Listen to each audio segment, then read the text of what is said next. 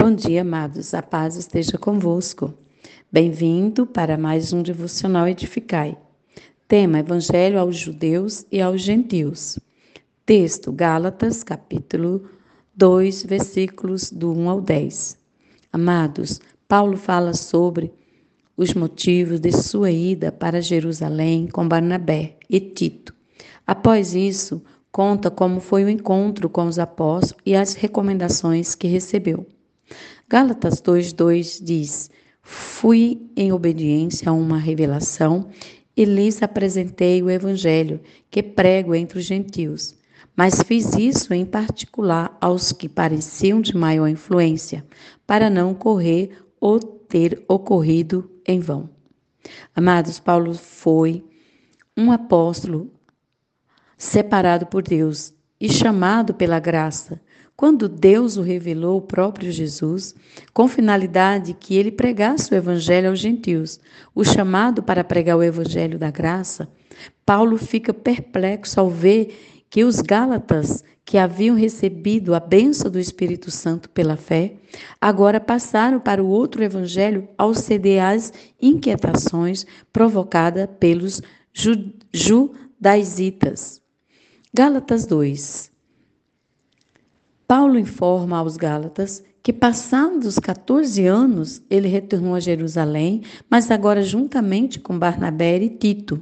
Versículo 1. Barnabé e Tito representavam muito bem o ministério de Paulo. Barnabé era um cristão judeu circuncidado e Tito um cristão gentil incircunciso. Ambos eles eram muito úteis à proclamação do evangelho. Assim declara Paulo em Cristo Jesus, nem a circuncisão, nem a incircuncisão tem virtude alguma, mas sim o ser nova criatura. Gálatas 6,15. Quanto à ida de Paulo a Jerusalém, foi para cumprir uma revelação dada por Deus. Ao chegar lá, Paulo expôs o evangelho particularmente aos que estavam em estima ou seja, expôs particularmente aos que pareciam ser de maior influência. Os líderes cristãos de Jerusalém, assim ele lhe expôs, para que de maneira alguma não corresse ou não estivesse corrido em vão. Versículo 2. O exemplo que foi utilizado foi que de cortada de, de corrida de atletismo, onde onde, pois, onde após se esforçar em percorrer bicicletas, barcos no trajeto, o corredor é desclassificado por um detalhe.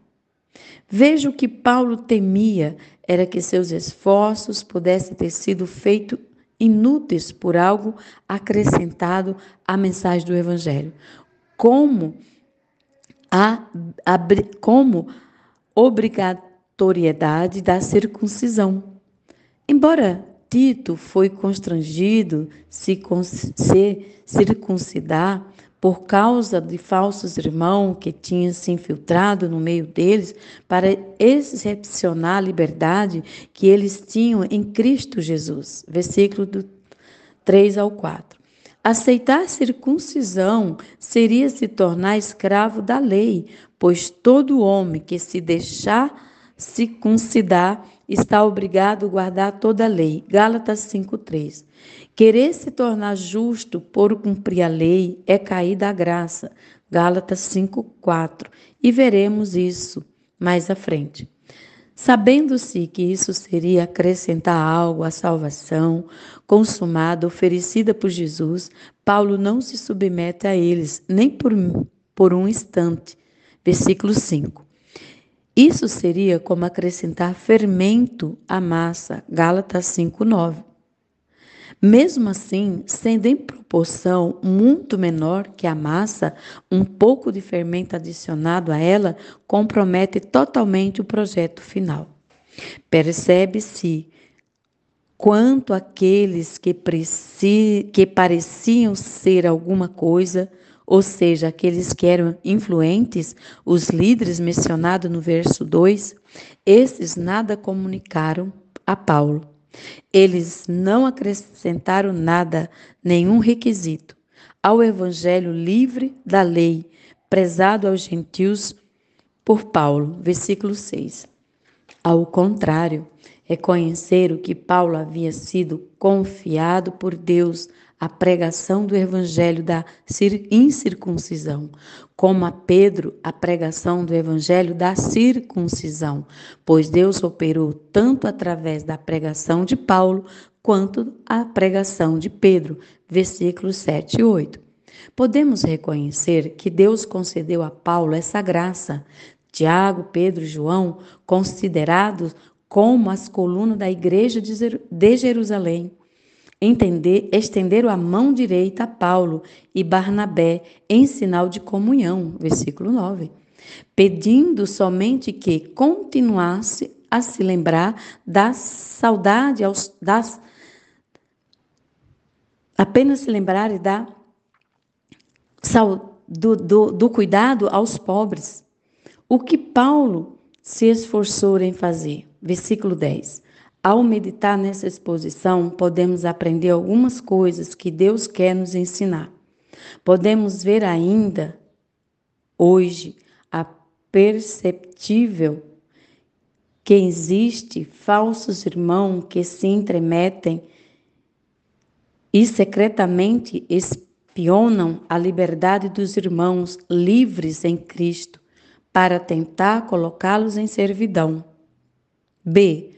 Se nos tempos de hoje, se nós, nos tempos de hoje, houvesse, houvesse entre todos os cristãos o entendimento de que o Evangelho é um, mas as forças do Evangelho são diversos, como vimos nos versículos 6 e 7 do capítulo 1 de Gálatas, o outro Evangelho não é outra essência.